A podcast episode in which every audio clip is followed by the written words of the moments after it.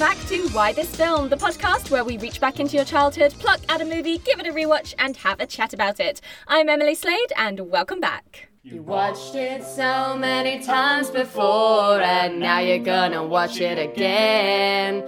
But it's been so many years since you last saw it, and now you show it to your friends, and they're like, What? What am I watching? Why? Th- What is what? this? Why? Why this this film?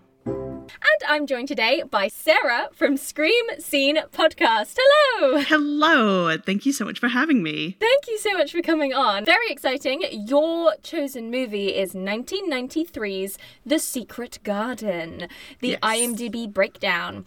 A young, recently orphaned girl is sent to England after living in India all of her life. Once there, she begins to explore her new, seemingly isolated surroundings and its secrets. Why this film? So, um, in doing Scream Scene, you know, we're watching every horror movie ever made in chronological order, and that has given a really unique perspective on the development of the genre.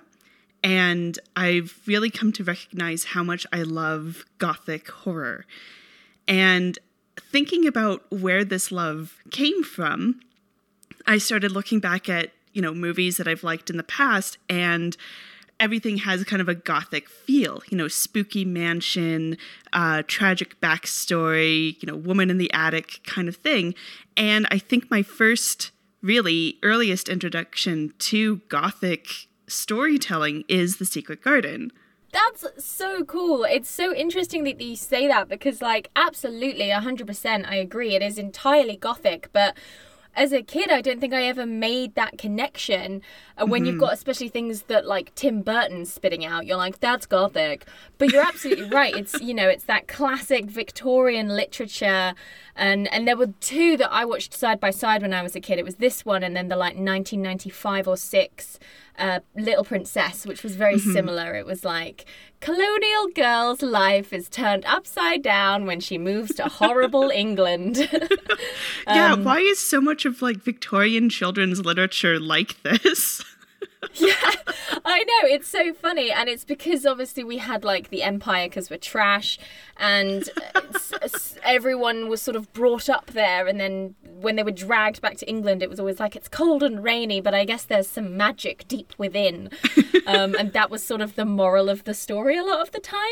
But also, it was just hard. It was hard living, harsh life. Like, get up the chimney. No, you don't have a chair at the table. Like, that was just how they sort of lived. And I guess if you're an adult looking back on that and writing it into your story, you're probably not even thinking that it's coming across as particularly weird or mean. You're just like, that's childhood, kids. Like, they also happen to find a garden, the end. And you're like, oh, great.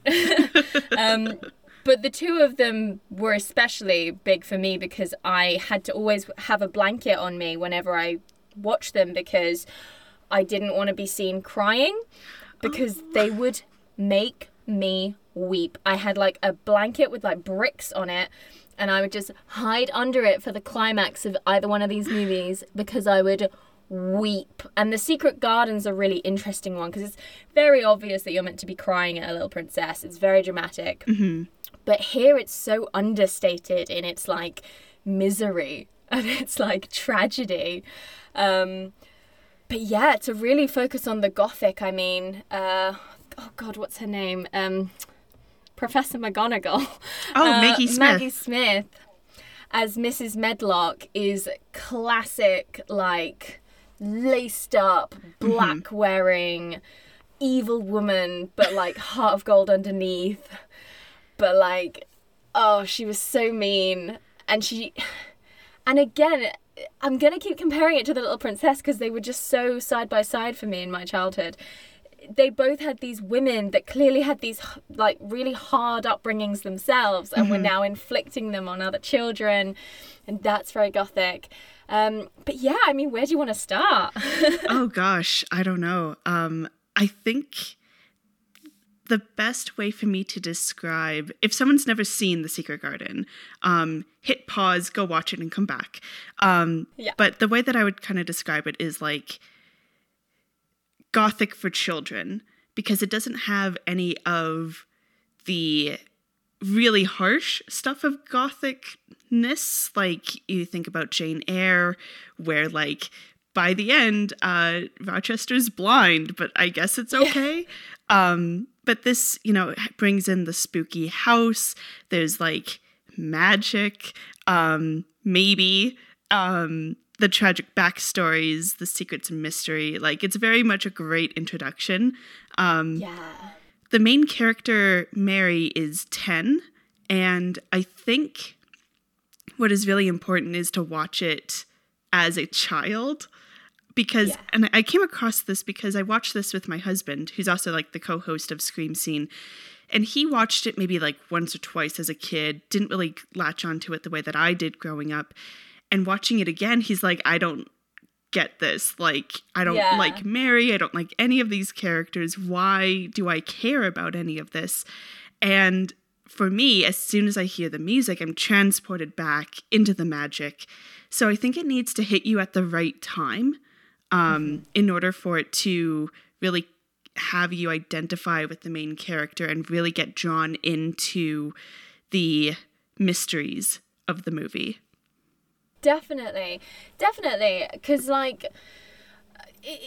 I- can completely get why you don't like it. You're seeing it through the eyes of this arguably like spoiled, bratty, horrible little girl. Horrible. but as a she's so awful i love her so much um but yeah if you're like a 29 year old adult watching this you're like what a bitch. Like fucking Yeah. don't deserve a garden. Like go to your room.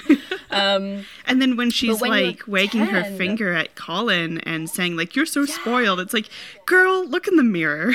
yeah yeah literally. Um and then of course i love i love how candid they both are because it, the movie opens with one of the most terrifying openings to a children's movie ever. I think i genuinely had a fear of burning to death after watching this movie f- forever um, i was so afraid of fire because it opens with her such a sad little moment where she's like, "My parents hate me," and you're like, "All right, Mary, like I- they probably don't hate you. Like, come on."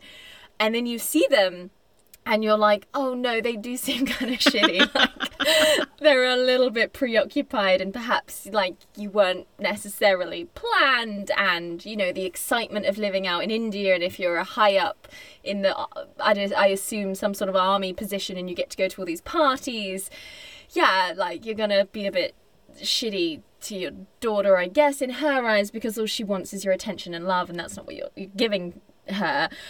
But I guess time's up because then you die horribly in a terrifying earthquake and fire. It's the earthquake that gets them, but I always thought it was fire because she's hiding under the bed and you can just see these flames and the screaming. And she has these elephants that like make me cry so much because like what she's put into them symbolically. Um so frightening. And so Colin as well. Well, his dad's alive, but his mum's dead. So again, they have like shouting matches where it's like, "My parents are dead. My parents are dead too." It's like, okay, congratulations, we have a lot in common. Like, let's be friends now.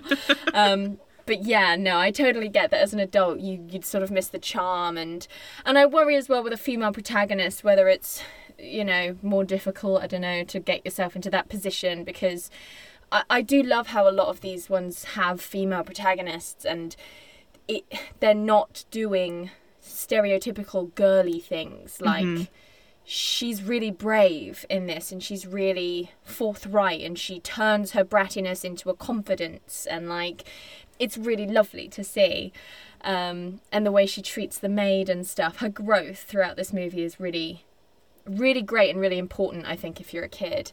Um, but yeah, like to talk about one of the gothic traits before we meet Colin, it's just sort of like bangings and like screamings through the wall, and Yeah. everyone's like, What screaming? So I don't hear them. And Mary's like, Are you fucking kidding me? Like, there is a child screaming in the walls, and they're like, You're being stupid, go to bed. Um, Yeah, which just is like- so scary when you're a kid. oh, the constant like wailing. And it's like, is it the wind? Because we're on like the Scottish moors? Or is it, or I don't know if it's Scottish, but we're on the moors. Yorkshire. Um, Yeah, same and- vibe. you know, how isolating that also feels. Because if it is the wind, like that just emphasizes you're alone out here. Um, and especially just like losing her family, losing like any semblance of something that's recognizable. Cause like India and Yorkshire are very different. so Different. she's completely out of her element. Um, so I, I really understand that feeling of being like feeling so alone as a child, feeling so neglected. Even once you're in um, the manor, uh, feeling so neglected from um, what's her name, Mrs. Medlock, uh, from your uncle who like doesn't even really want to see you and is scary in his own right. Like it's it's really well done and done from the perspective of a child. Definitely. Definitely. You can really put yourself in her shoes. And I was frightened of the noises and I was frightened of the uncle and was so shocked when it turns out that he was just sad at the end. Spoiler alert, I guess. Um, as an adult, I'm like, mmm, yum. I like the uncle. The uncle should stay more. Do you know what I mean? like, you rewatch it and you're like, oh, hello, who the hell is that actor? Wow. And the same goes for the dad in The Little Princess, who I think is the Onion Knight from Game of Thrones, which, like, blows my mind a little bit. But, um, yeah, that was that was a really fun thing to return to, and um, and Dickon is Andrew Knott, who's very big in the UK. He's in a lot of like he was one of the history boys alongside James Corden, and that sort of group of young men went on to do like loads of UK theatre and television and film and stuff. Um, Oh, that's cool. But yeah. Yeah, so it's it's really fun. You look back on it and you're like, this cast is incredible. Um, like you're recognizing everyone, uh, which is really cool. hmm But definitely, it's um, and I think that's it's such a joy to then watch it as an adult who had watched it as a child to then be like instantly more sympathetic with the uncle. Like he doesn't want to see anyone that reminds him of his dead wife and now dead sister-in-law or whatever she was. Sister? Yeah, Maybe sister-in-law. sister yeah. Um and that's really sad. What freaked me out as a kid and this is very sort of frankensteiny was the the medicine aspect of it. Everything they mm. ever did to colin. Even something as simple as putting him in like an ice bath. The thought of that as a child i was like do you want him to die um, Yeah. like putting weird suckers on him, using machines, putting making him bite down on things. Like I don't know, I've probably exaggerated it in my head, but it's a very sort of old-fashioned medicine where you know they don't give him him a full-on lobotomy, but like they sort of act towards, and it's they're so serious about it. Like we have to, and they're all wearing masks and like it's it's frightening and as a child that was frightened of everything everything includes like germs and stuff so i was like mary Oh man, when he has when he has the freak out about spores on the wind when they're opening up his windows, I remember being like, "Oh my god, the spores!" Oh no. yeah Um because like I have Spores. yeah, I have asthma, so like I really feel with that. genuinely the spores yeah. And of course, watching it in 2021, and everyone's like so focused on have the masks on, and Mary's like, I'm not wearing a mask. I was like, oh, Mary. Oh, no. Like, mary mary who did you vote for Um, yeah, really interestingly topical. Whereas before it was just like a bizarre little quirk where it's like, oh, wearing masks, that's cute. I guess doctors do. And now we're like, oh my goodness, masks, masks, masks. yeah. um, and it's weird because yeah, we I- kind of oof. know that Colin isn't really sick, right? Like, especially if you've seen it before, like, you know that he is just like Bit weak. kept in the bed. Yeah, because they're afraid of what might happen to him. Um, so then thinking about like all these precautions and they're just being overprotective. But in today's world, we're like, no, we kind of need to be protective right now. Yeah, yeah. We need to be isolated in a beautiful four poster bed and have people come to us with masks on. Like, um, whereas back then you're just like, get out in the garden, Colin. Come on. Like, Get outside. That's such a lovely little like him and Mary have the real sort of growth of this movie, um, where he literally learns to like walk. Um, Yeah. which again is so terrifying when you think as you've said that he there's not anything wrong with him there never was anything wrong with him and you've kept like 2 plus years off of this child's life convincing him that he's ill. Like i think there's a term for that but I, I think they updated it recently and i don't want to get it wrong. But that sort of like false diagnosis and entrapment really and it, that's terrifying in itself. So you're absolutely right constantly bringing the gothic in of just really scary things Yeah. that seem so innocuous just watching the movie. You're just like eh whatever. Um but yeah even something as massive as we've come from india and now we're in yorkshire just like the weather would be like oh my god what is this like i've never felt this cold before like i Yeah. would be so grumpy all the time if i'd lived in like india and then i had to move to yorkshire where it like never stops raining And like her Um, first meal at the mansion is like a bowl of porridge, the most bland thing you could ever have. So coming from amazing Indian food to horrible. porridge. Yeah, and it would have been made with like water, and there would be like no sugar on it or anything, and it just like this poor girl. I don't think she's stroppy enough, to be honest. Like I would be way stroppier. I would have no time for Colin. I would have no time for Mrs. Medlock. No time for poor Martha. I'd be like, get the fuck out of my room, staying here forever. Um, yeah, mean- so I get it.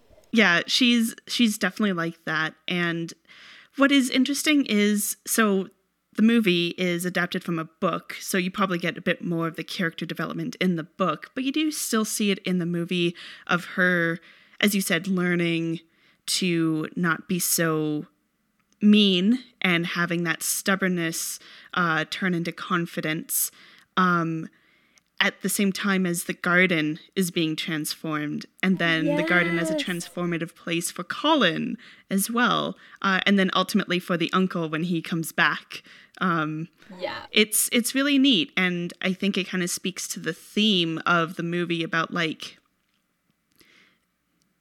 being growth and rebirth. yeah, exactly. And if you neglect something, whether it's through just like, I don't care about this kid, get this kid away from me situation for Mary, or being so overprotective that you're kind of neglecting the child from having a life outside of his four post bed, um, you it both cases are terrible. And it's not that like getting outside cures all. It's more like putting in the effort to see something grow and become its own is very rewarding Yeah, definitely. And I think that's really lovely if you imagine when it was first published, perhaps adults reading this to their children, you'd hope that they would reap those lessons from it at the same time as the child learning fun lessons about like I don't know environmentalism or whatever. like the adult is there like, oh yeah, that's true. Maybe I should let my kid have that bike after all, or whatever. like they interpret it as. Um, such a beautiful point like really lovely. You're absolutely right. And the the garden is such an emotional core of the movie as well. Every time we're in the garden i'm crying because there's from from as little as like they first show Colin the garden and they like play in the flowers and there's like a swing and they're having a really lovely time. And you're emotional because like they're all just having a lovely time. Um there is a flashback in this movie from Mary's point of view from when she was like a baby, and I'm not sure whether it's sort of slightly made up or f- based on true events. But she's a literal baby that is like waddling, and her mom is on the swing in the garden, and she's calling to her, and she's beautiful and glamorous. And then she like hears something and starts running away through the like flowers and she looks back at the baby and like just sort of laughs and then turns around and like continues running and the baby is left in the garden alone and it starts to cry and now I'm going to start to cry just from talking about it Yeah. because I don't like children. I don't want children. I've always been like that. I always will. But oh my god, there is nothing. It's one of the worst things that's ever been captured on camera. Like, it is just heartbreaking the way she mm-hmm. looks back at this child, laughs, and then runs off through the flowers. It gets me every time and I always forget it's coming and every time we get to that horrible dream sequence where she's on the swing I'm like oh no oh god Yeah. where are the tissues Yeah, it's, It's it really hits you, and especially because you know if the camera lingers on the wailing child. It's just like, oh god. But what I I always found really neat is that like that child's wailing turns when she wakes up turns into Colin's wailing, and then that's when she goes and finds him. So I think it, it's like a neat way of tying her like Mary's loneliness and feelings of neglect of being left behind in this jungle of a garden um, to finding almost like a kindred spirit a little bit. Yeah, again, such a great point. Like, it's so thoughtful. I really, the 90s were so good for doing these, like, Victorian literary adaptations. And I haven't seen it yet, but there's a 2020 version of The Secret Garden now with Colin Firth as the uncle and Julie Walters as Miss Medlock, which I just think is bizarre casting because I'm sure she does a wonderful job. But Julie Walters is like fun and nice, you know, and like Mrs. Medlock is not. No, she needs to be cold and distant. Like Maggie Smith is perfect. is such perfect casting. Um, and so already the to- and Colin Firth is too well known to play the uncle. That I said it, um, but that's my review on the modern day Secret Garden. And it's set in like World War Two, because the trouble now, in the nineties, I think the Victorian era was like I don't know how many years, but like enough years away that it could be romanticized a little bit, but close enough that we could buy it and we could buy what we were seeing and we were okay with it. Whereas now they seem frightened to set things that far away for children.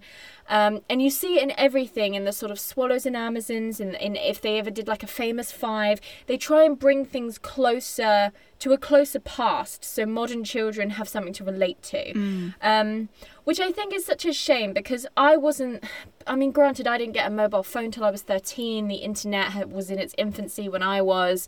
So i wasn't there being like oh, why doesn't mary have a mobile telephone? Or any of the things that you know the like newspapers would argue that's why the kids don't get with the movies these days. But i don't know. I just i think it's a shame because i think they make so much more sense set in their original setting. Mm-hmm. And i don't like the idea of it being set in world war ii like but i understand how it could be problematic to refer to the empire but they don't really and we should be taught about it anyway i don't know have you have you seen the new one I haven't. Uh, I didn't know it was set during World War II. That almost makes it feel like they're trying to tap into um, like C.S. Lewis line "The Witch in the Wardrobe," yeah exactly and it's. I guess it gives them an easy way out of saying like it's because of the war that her parents died or something. yeah. Um, or that she's just evacuated. Yeah, like they could they could even still be alive which again ruins all of the themes of like isolation and growth and whatever. Yeah, I think um, definitely if you look at, I, I don't know what kind of shift happened, but you're right that the 90s was a time for, you know, adapting these kind of Victorian stories, and now we don't really seem to, um, unless they are completely devoid of that empire context. Like i think of like the recent emma adaptation which works really well but doesn't mention the empire or anything like that. Um and yeah it's i think you're totally right that we have to be talking about it. And i i there's a moment in the secret garden that i remember finding uncomfortable as a kid and i didn't really know why and i still find it uncomfortable but at least i know why now. Um it's when martha her maid is like when I heard you were coming from India, I wasn't sure if you would be a native. And Mary throws a full on fit um, that is completely fueled by racism. Like, how dare you think that I would be I'm colored? like a servant. Yeah. Yeah. And anything like that. And it's like, oh God. Um, and I think like on a surface level, you could be like, well, she is throwing a fit because she thinks that like, oh, you think I would be a servant. So this class isn't there. But I think it's it's the fact that it's fueled by racism that is key to understanding like some aspect of this culture that she's in Yeah. and has come from. Um, there's a lot of neat things in the Secret Garden that I think it touches on and includes, but doesn't really invoke um, or like deal with. So there's the racism of like colonial colonized India. There's um, the classism um, of like you know who has power here we get to see the servants but we don't really know much about them beyond martha like the the kitchen scenes and stuff like that um and the way that mrs medlock tries to invoke a power structure even though she is still a servant almost like trying to be a middle class servant i guess um Yeah. And then of course ableism is very much in this movie. And i don't know if there would be a way for the secret garden to be adapted without um almost like a, a ableism being a byproduct of it because it's talking about you know if you put in the care to something it will flourish. And at the end of the day people are built differently and if Yeah. someone can't walk any amount of time in a garden isn't going to actually fix that um Yeah. and and the way that Colin is like so offended when anyone calls him crippled Yeah. and how that's like it's not that they're trying to say the word crippled is um he's offended about being called crippled not because he isn't crippled but because that's a bad word yeah. So there's a lot of interesting things like that that I think like people adapting it today would feel the need to really address and Yeah. some people might address it by just completely avoiding it like setting it in World War II and avoiding the topic of racism maybe. Yeah.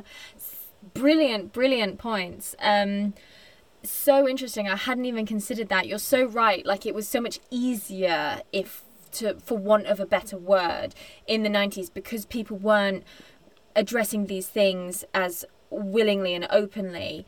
Um, so they could just sort of adapt it and focus on the sort of big old literary themes and lovely, lovely, fun movie for kids. Let's go. And I, I, I think they're very good adaptations. And I, I've not read the original books that um, The Secret Garden or The Little Princess come from, but um, I can't imagine they've left much out because they're not huge books. But you're absolutely right. In today's society, we would need to address all of those things. And I think it is a shame to just ignore them mm-hmm. because, as the Warner Brothers cartoons say, to pretend that these never happened is worse than them happening in a way because we need to know our own history in order to move forward from it. So it, it's a really interesting conversation that she has with Martha. Oh, it's not a conversation, it's a shouting match at the beginning of the movie where, yeah, like she's offended because she thought she was going to be not white.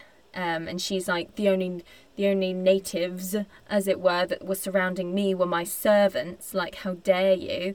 Um, and the same as in the Little Princess, there's like the sort of magical native that lives next door, which is a very big stereotype. Um, so, yeah, I'd be interested for someone who has a passion for the original tale, um, but also wants to wade into these arguments for kids to take the story and do a version of it and not be afraid to address what was because there's plenty of movies that are set in colonial India that people are cool with, like the Viceroy's House um, is one, and it's about the end of it um, of the of the empire in India. before we moved on to like wherever the hell else we moved on to after that. Um, we suck. Uh, but this is the thing: we do suck, and these children would have had, the, and these people in the in the mainland, as it were, would have had these ideas and these thoughts, and it it completely makes up, as you said, the culture that they're living in, and that's why things were different and things are so foreign as it were to, to, to nowadays that's not to say that like racism doesn't exist anymore. According to our government it doesn't but i can assure you it does. Mm-hmm. um, and stuff. But yeah so i think you're right. I think it would be difficult it would be a difficult thing to do. I don't think it's impossible but it would need a lot of people from a lot of different backgrounds to come on board during the writing process and the whole production to ensure that you're getting it right. And what you're saying you're saying things in the right way and you're getting the right points across because it it would be hard to sort of be able to just put this thing out as entertainment and make it like historically accurate if you will.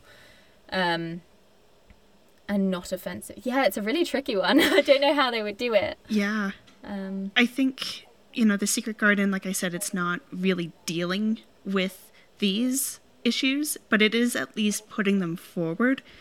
With the classism thing, I really appreciate that while we see the ridiculousness of Colin, a 10 year old, being the lord of the house just because he happens to be upper class, um, we still also get to see a little bit of the inner lives of the servants, like seeing the kitchen, um, hearing the uh, cook. She's like singing Greensleeves as she cooks, um, and the interesting way that Mary gets to be on like the boundary of that because Yeah. Martha is like getting her dressed up to go outside and she's just outside the kitchen but never really a part of it um yeah it's it's interesting the way that the the filmmaker and everyone involved tried to at least put forward that there's a larger world beyond just the upper class children's lives. definitely that that upstairs downstairs vibe. Um and i wonder if there's more characters in the book from the downstairs that have more to say and more to do. I don't know. I've never read it. Um but no she's very much sort of between both worlds um whereas you know colin would never go anywhere near the kitchens and we never see him go anywhere near the kitchens and we only really see him talk to miss medlock um, and it's to give orders like when he first tries to go outside and he's like, I'm going outside now. And they're like, oh God, okay, be safe, I guess. Ah. Um, that's quite a mishmal. So yeah, I again, when you watch it as a kid, you don't even realize how much there is happening. Um, it's so deep, and like I think that's why it's so good and it's so memorable and it's such a good story as well because there's so much going on. Um, whereas like not to be a dick to like modern children's entertainment, but you know the Minions doesn't have this many themes. So just saying, um, which is an unfair comparison, but yeah, I think I hope the Secret Garden 2020 doesn't talk down to its audience. I hope it doesn't take the sort of skim off the top of the Secret Garden and just provide that.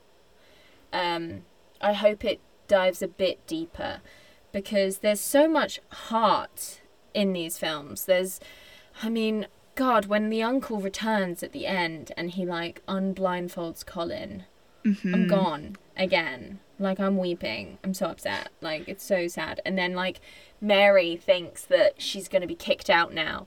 And you're just like, Mary, no. And she like runs away and cries. And then he comes and sees her with his like gorgeous long hair that keeps getting in his eyes because of the wind. and he has to keep like tucking it behind his ear. I really enjoyed my rewatch. Um, oh my goodness. but yeah. Yeah, I Yeah. think my concern for like the 2020 adaptation, again, haven't seen it, but a lot of children's films today seem to be very fast paced. It's almost Yes. like a feeling of like we have to keep throwing something at the screen, whether the stakes are high or not. um, in order to keep someone's attention. Something is constantly going on. And in the 93 Secret Garden, you have these quiet, calm moments that can either be like eerie, like the wailing through the house, or that one weird uh, long take on a baby lamb trying to learn how to walk and calling for its mother, um, which I always find that that take just seems to go on for a little longer than you expect it to, and you're like, why are we watching and listening to this Yeah, baby lamb call for its here? mother? yeah.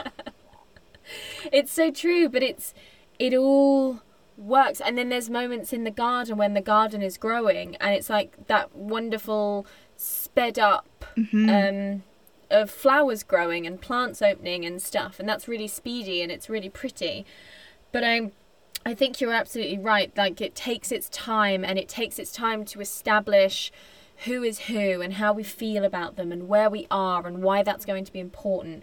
Whereas you're right, modern things tend to assume that because of sort of growing up with social media, the their their attention span is is smaller, and so they must just constantly be fed content, and they don't have the patience to indulge in a story.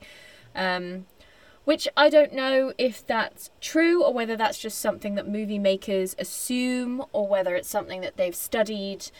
Um, but it's a shame, and I think that's why I would now. I'd be really interested to watch the 2020 adaptation just to see how different it is, hmm and if they and if it's gothicy. Do you know what I mean? Like I Yeah. wonder. It it doesn't look it from the poster. It looks very um, twee almost, like just like no one's no like no kid is gonna want to watch it. It makes me like I'm wonder. looking at it and I'm like, It makes me wonder who it's made for because the idea of casting Colin Firth, who like when you say Colin Firth, you immediately think of him coming out of the water with like a wet Shirt. shirt Yeah. uh, Yeah. from Pride and Prejudice or whatever. Like, I feel like that means that this 2020 version is made for the adults who grew up on The Secret Garden, not necessarily for children today. Yeah, or like it's something that adults will buy their children to watch, being like, I watched The Secret Garden when I was a kid and it's good, and therefore we'll watch it, and also I'll enjoy it because Colin Firth is in it. Um, and you know, it's it's advertised itself. It's from the producers of Harry Potter and Paddington, so it's trying to align itself with the biggest children's franchises of the last decade. She seems to have a dog, Oh, from what I can see. It looks like she has a dog. Um, yeah, set in 1947. So maybe we should watch it and then just like compare notes. I'm, I'm pretty sure my notes are going to be I hated it. what did you think? um, not to be mean, but um, yeah. I love that the original book is written by a woman um, and this movie is directed by a woman. Yeah. And you can tell. You can always tell, yeah. I even think, if you don't realize it. Yeah. no, it's all good. I completely agree. I think it's definitely like the way that um, the director, Agnieszka Holland, um, will give time for moments between Martha and Mrs. Medlock um, and time for Mary and Martha to have moments because I feel like if it was a male director, they wouldn't realize that the importance of this story is about Mary creating relationships. They would see it as what's written in the script of like, here's the plot of she finds a garden, she makes the garden, garden heals all. Um, and I, I don't want to say that that I'm not trying to be derogatory against male directors. It's just that they would not click in to how to add in these moments for relationships to develop, um, even in the background. Um, there's like this really neat shot where like we're looking down a staircase and there's no reason for it, but for some reason at one point, um, Mrs. Medlock, Maggie Smith, walks by and looks up directly at the camera, almost like she's like you know, very far away from what the children are doing and looking at a distance, and is also like a constant watcher.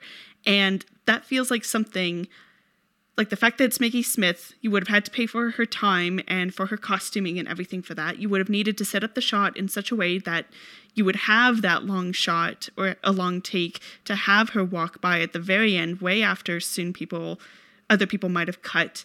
Like having an eye for ways to do characterization for the female characters in ways that don't actually contribute to the plot overall. It just contributes to the overall vibe. Yeah. Definitely, and furthers their characters in the sense that if you have to give this movie an antagonist, um, it, it would be Mrs. Medlock. And that's, you're right, it's just that sort of like suspicion, like untrusting of anyone else in the household, power hungry vibe of just something as simple as like con- like looking up the stairs as she walks past. And yeah, you're completely right. This this movie passes the Bechdel test. It's filled with women, and I think that's another reason I liked it as a kid because usually we're so often resigned to like you get one woman and she covers all aspects of woman and you're like that's impossible. And they're like we're gonna do it anyway because fuck you. Um, yeah like i love so princess annoying. leia but that's how george lucas treats her unfortunately. Yeah like no bras in space hun. No bras in space. Get the fuck out of here george lucas. Oh my god. Um but yeah and and yeah like the only woman in space as well apparently like yes oh, quick breed um it's frustrating it's so frustrating so it's it's really lovely to see women of different ages because martha's so interesting because she's right on the sort of she's between Mary and Mrs. Medlock. Like if we say Mrs. Medlock is like late 40s and Mary's 10, Martha could be anything from like 17 to like 25. Um probably closer to 17 to be honest, which again is really interesting with how close in age she is to like to to Mary and um, and the difference is instantly there between their upbringings and their lifestyles and the just different countries that they've been brought up in. Um, the new one is directed by a man. Um, I think he did National Treasure. oh that's uh, a weird thing like a, a weird shift Um, so I hope that they're not because again I briefly touched on it with um, Miss Minchin is the one from Princess Little Princess and uh, Miss Medlock is the one from Secret Garden. It would be so easy for you to pick up the script and be like stereotypical horrible old woman and just leave it at that. But both of them have moments of such heartbreak and character and wholesome underneathness that they can't reveal to the children, but behind closed doors, they both have moments of like weeping and like understanding and like feeling. Um, Whereas you can imagine. I mean, I'm just going off the poster here. I'm being very cruel. But Julie Walters is just looking very angry at the camera, and you're like, oh, is she just an angry old lady that's really strict? That's really boring. Yeah. Like with Maggie Smith's performance, you understand that, like, so Colin was born early because his mom fell off a swing and died. And so I understand how fragile he might seem to be because he's a preemie. Um, and you get the feeling with how long that Mrs. Medlock has been there, she's basically raised him. And for the past 10 years has done her absolute best to make sure that he gets the best care, is treated well, because she knows that if he dies, the um, Lord of the Castle, um, he's going to go even like further insane. Um, she's just trying to do her best. And Yeah. while that comes out as almost child abuse because of how um, overprotective she is, how she's not even listening to Colin when he says that he doesn't like need some of this type of care. Like it's it's still coming from like a good place, and I think. You kind of understand that through Maggie's performance, especially when she resigns at the end and is bawling her eyes out. And it's such a neat moment between her and Martha because Medlock is crying because she's just resigned. This has been her entire life. And Martha goes to comfort her and she like slaps Martha away.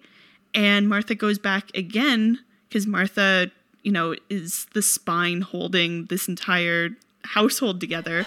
Um, yeah. And Medlock embraces her at that point. Um, and then her tears when she sees Colin walking. It's it's a really well done and it's multifaceted performance and it's more than just I'm angry because I'm childless. Yeah. Exactly. It's so much more than that. And you see it on different levels as you grow older and you continue to rewatch this movie and you start to see it from all the different angles and you see why. And a hundred percent, like all of a sudden you can put yourself in her shoes where you're like, I am trying to keep this child alive in mm-hmm. this huge house where his dad is never around and this 10 year old has broken into his room with God knows what all under her fingernails.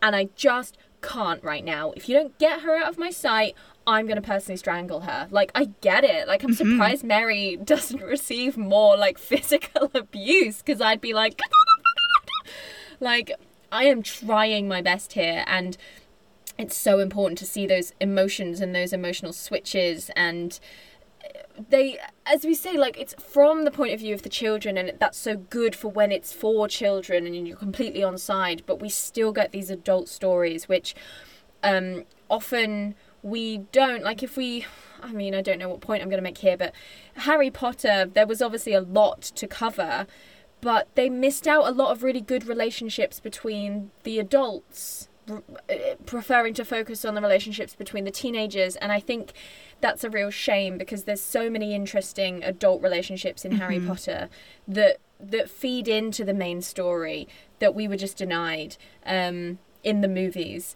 because someone was like eh no rather than taking a step back and seeing the bigger world. And I mean, this movie is only an hour and 40 minutes. Like, it's a solid amount of time for a movie to, you know, exist.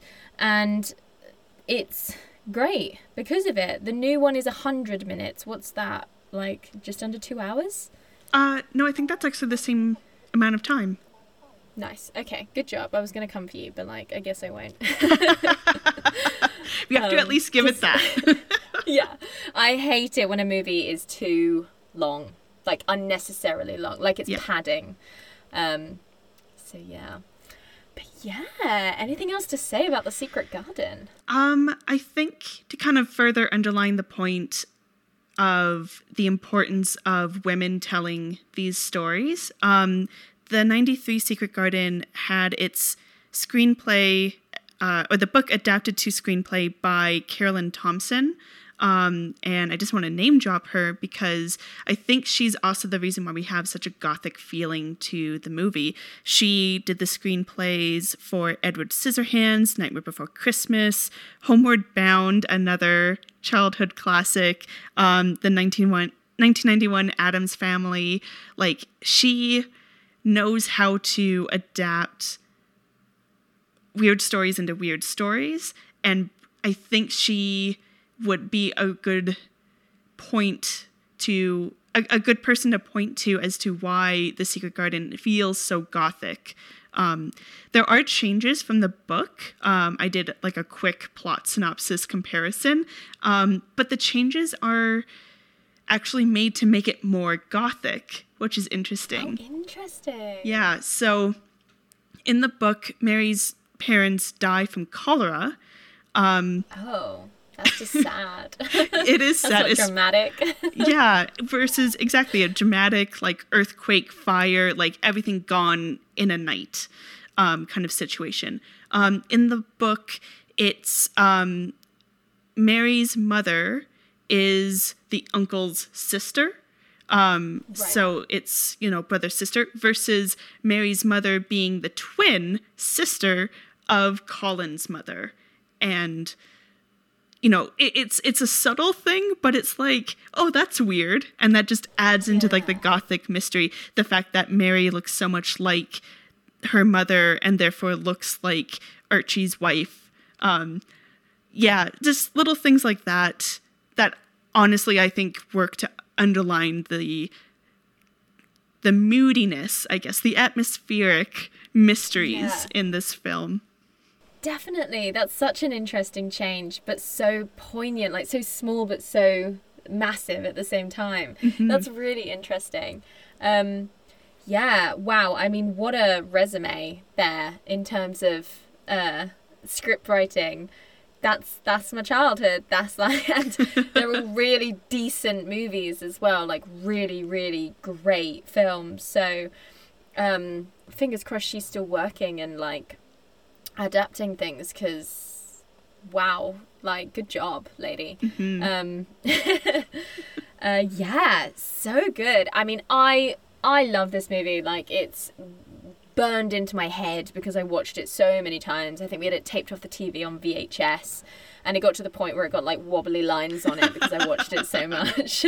Um and yeah then the second i could i got it on dvd and it's now on netflix. And yeah it's just it's just an absolute classic. It's gorgeous. It's gothic.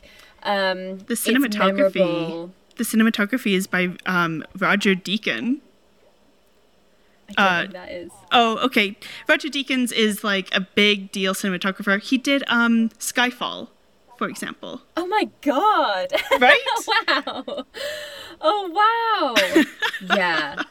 It's it's so good like sweeping yorkshire moors wavy hair horsebacks like all the things all the things. Um so gorgeous. Great movie. I so ha- you gave me three choices in your email and i was instantly like that one yes please That I was please." really hoping you went for it, so I'm happy. Yay. Um, but yeah, thank you so much for coming on. This has been a wonderful conversation. You have been a brilliant guest. Thank you so much. oh, thank you Um, for having me. Of course. Please come back anytime.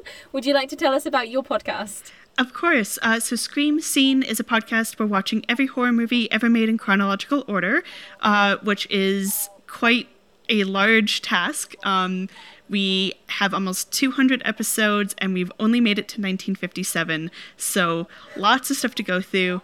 As I said, it has kind of like this meta narrative of how the horror genre has developed in film, and we do every film. So lots of Hollywood, but we also have some really neat horror films from Japan, China, Mexico, um, even Nazi Germany, which was quite interesting.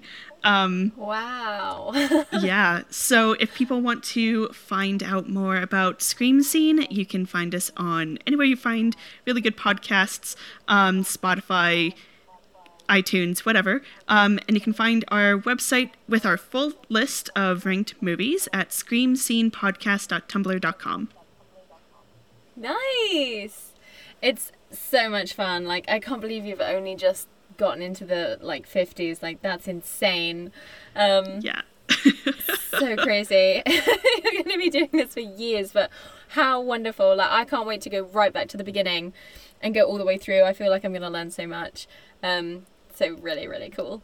Um, as I say, please come back on this podcast literally at any point. Like, you are amazing. Oh, Um, thank This you. has been so much fun. thank you so much. Um, yeah, and thank you for listening. We'll see you next time on Why This Film. Bye!